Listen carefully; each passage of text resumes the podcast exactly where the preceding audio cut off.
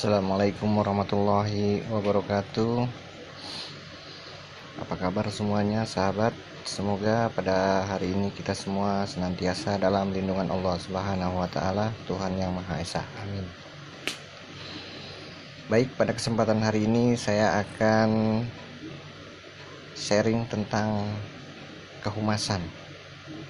Satu hal yang selama ini mungkin sudah banyak didengar sudah banyak dilakukan tapi tidak banyak yang menyadari apa sebetulnya humas itu.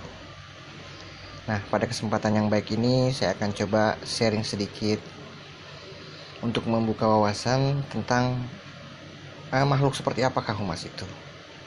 Karena ternyata setelah diketahui bersama bahwa humas itu tidak seperti yang dibayangkan oleh kebanyakan orang kalau selama ini orang masih menganggap bahwa seorang humas itu adalah uh, memiliki kewajiban atau tugas mengantar surat ataupun hanya sekedar menerima tamu atau uh, menyiapkan sajian bagi undangan maka hal itu sebetulnya salah dan tidak tepat. Jadi tugas humas yang sebenarnya kalau kita bicara secara singkat itu tugasnya adalah menumbuhkan citra yang positif bagi institusi, eh, lembaga atau organisasi. Uh, mungkin saya bisa ambil contoh ya ketika uh, dulu di negeri ini pernah ada kasus lemak babi ya. ya saya lupa tahun berapa tapi kasus itu terjadi pada saat produk Indomie sedang booming boomingnya nah waktu itu uh, yang sedang populer sebetulnya Supermi ya. Tapi ketika Indomie naik dia langsung melejit dengan sangat cepat. Dan dalam perjalanannya dia men me apa, mendapat isu yang sangat telak ya. Jadi diisukan bahwa produk Indomie itu ternyata mengandung lemak babi. Tentunya hal ini sangat mempengaruhi citra dari perusahaan Indomie itu tersebut ya sangat telak yang mengakibatkan perusahaan tersebut menjadi goyah.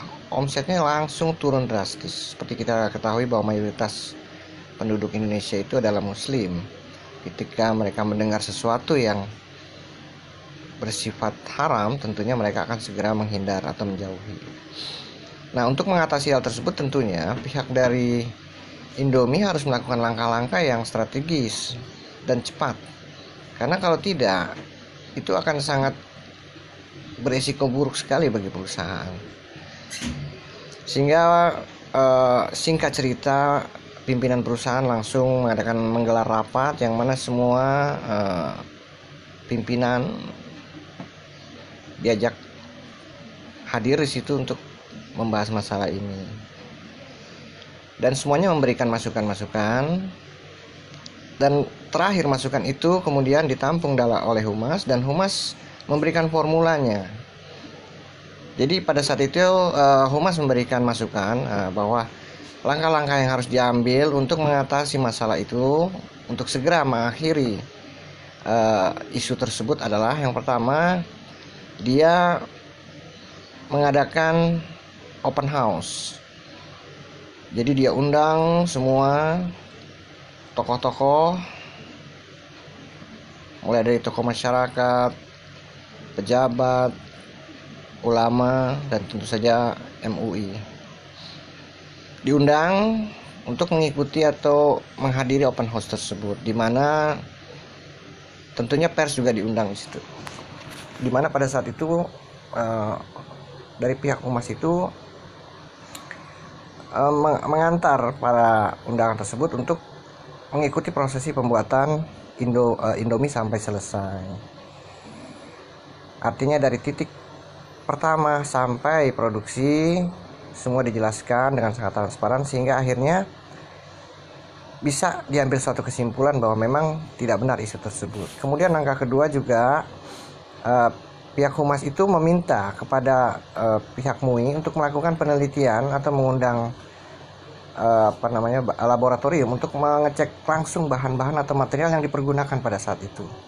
Hal ini penting untuk untuk membuktikan, jadi tidak hanya teori saja, tapi juga dibuktikan bahwa sesungguhnya tidak memang tidak ada kandungan lemak babi tersebut dalam produk Indomie.